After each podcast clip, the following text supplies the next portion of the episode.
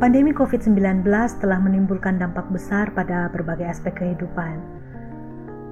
Pandemi ini berhasil memaksa kita berdiam di rumah, bekerja di rumah, beribadah di rumah, bahkan sekolah pun harus dilakukan dari rumah. Sekolah dari rumah. Topik ini hangat sepanjang tahun kemarin.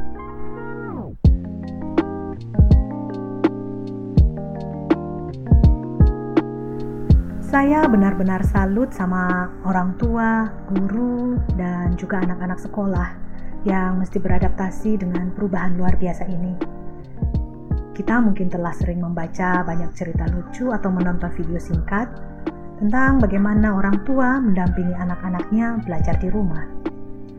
Tapi apakah sahabat bakti pernah mendengar bagaimana sekolah-sekolah di daerah tertinggal, terdepan, dan terluar di kawasan timur Indonesia menerapkan kebijakan pembelajaran dari rumah? Di podcast setahun pandemi kali ini, saya, Kiko, menghadirkan cerita tentang gotong royong pembelajaran jarak jauh dari sebuah desa yang terpencil di Kecamatan Macang Pacar, Kabupaten Manggarai Barat, Nusa Tenggara Timur.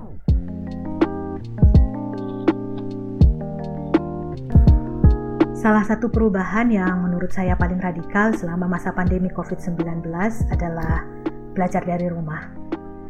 Serempak di seluruh Indonesia, sekolah-sekolah tutup. Tidak hanya seminggu atau sebulan, tapi sudah setahun dan tampaknya masih akan terus berlanjut. Cara belajar kini berubah drastis. Anak-anak tidak lagi berjumpa dengan guru dan teman-temannya, mereka dituntut lebih aktif mengerjakan tugas dan mandiri mencari informasi. Di perkotaan, mengakses internet mungkin bukan soalan besar, walaupun tetap menjadi beban tambahan bagi orang tua, karena kini mereka tidak hanya harus membayar uang sekolah, membelikan buku tulis dan buku cetak, tapi juga harus menyediakan gadget dan kuota internet bagi anak-anaknya yang mau belajar. Kita bisa melihat bagaimana guru-guru dengan cepat mengubah cara mengajar. Mereka harus belajar bikin video atau merujuk video di YouTube untuk menerangkan sebuah topik pembelajaran. Mereka pun harus belajar menggunakan beragam aplikasi untuk dapat memfasilitasi proses belajar mengajar yang menarik. Sedangkan anak-anak tampaknya mulai terbiasa aktif mengerjakan tugas demi mengejar deadline. Eh, mengejar ilmu maksudnya. Anak-anak di SD Impres Jimbor, Desa Watu Baru, di Kecamatan Macang Pacar, Kabupaten Manggarai Barat, Nusa Tenggara Timur, mungkin tidak seberuntung anak-anak yang tinggal di perkotaan, di mana akses internet dengan mudah bisa didapatkan sejauh perjalanan ibu atau bapaknya ke warung membelikan paket data. Saat pembelajaran jarak jauh mulai diberlakukan oleh Bapak Menteri Pendidikan, yang dilanjutkan dengan surat edaran gubernur dan bupati, Kepala Sekolah SD Jimbor beserta guru-gurunya, salah satu di antara gurunya adalah Ernest Manase, mesti mencari akal. Bagaimana cara melaksanakan pembelajaran jarak jauh ini?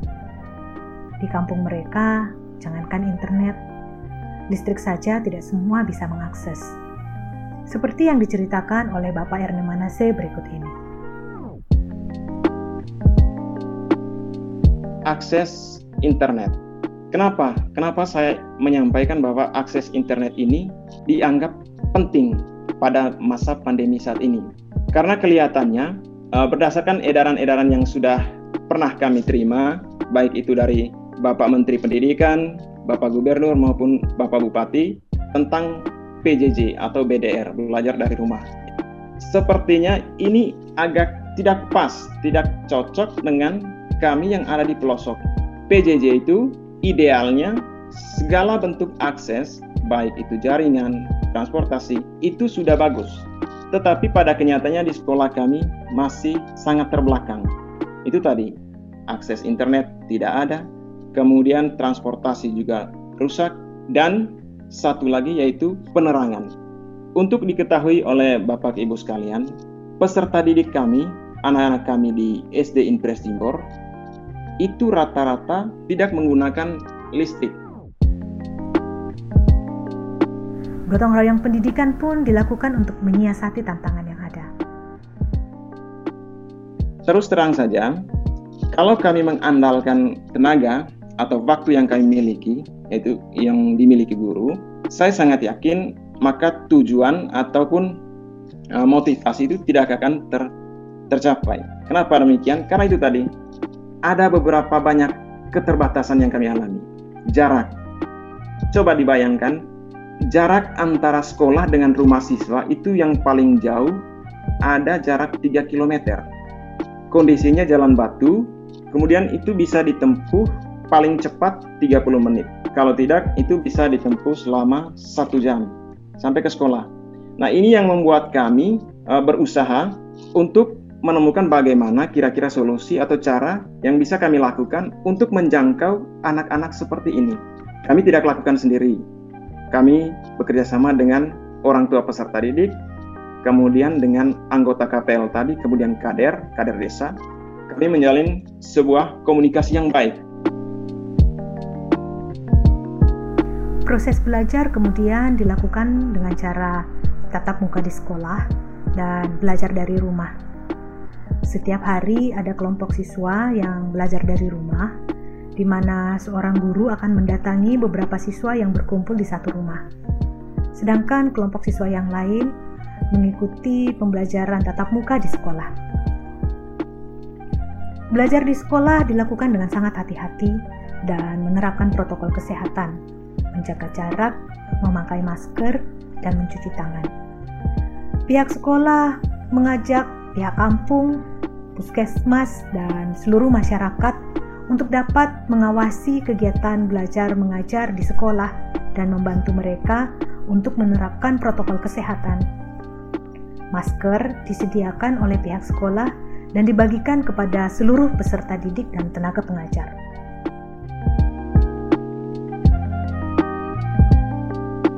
Ada beberapa hal yang kami sepakati selama pandemi COVID-19 ini.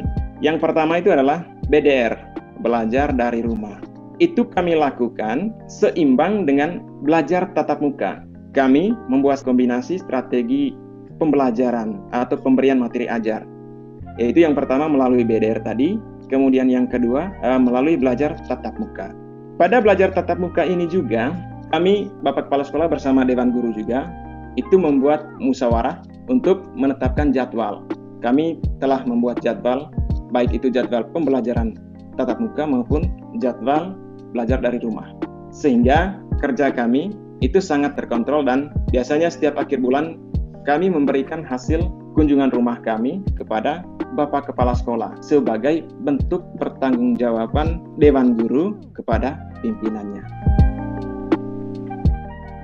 Pandemi COVID-19 berhasil memaksa kita untuk berpikir dan bertindak kreatif. Ernest Manase dan banyak guru lainnya di daerah tertinggal, terluar, dan terdepan di kawasan timur Indonesia bergumul dengan minimnya akses listrik dan internet.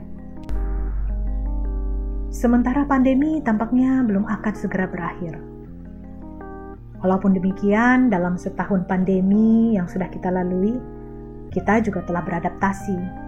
Kita hidup lebih tanggap menghadapi kondisi darurat. Teknologi bukan satu-satunya jalan untuk tetap aman di masa penuh batasan. Anak-anak mesti tetap belajar, dan guru-guru mesti tetap mengajar. Kita yang hari ini masih bisa berbagi ilmu, telah menaklukkan 12 bulan pandemi Mungkin ini pertanda kita diberi amanah untuk bersama-sama melakukan perubahan demi hidup yang lebih baik dari kemarin.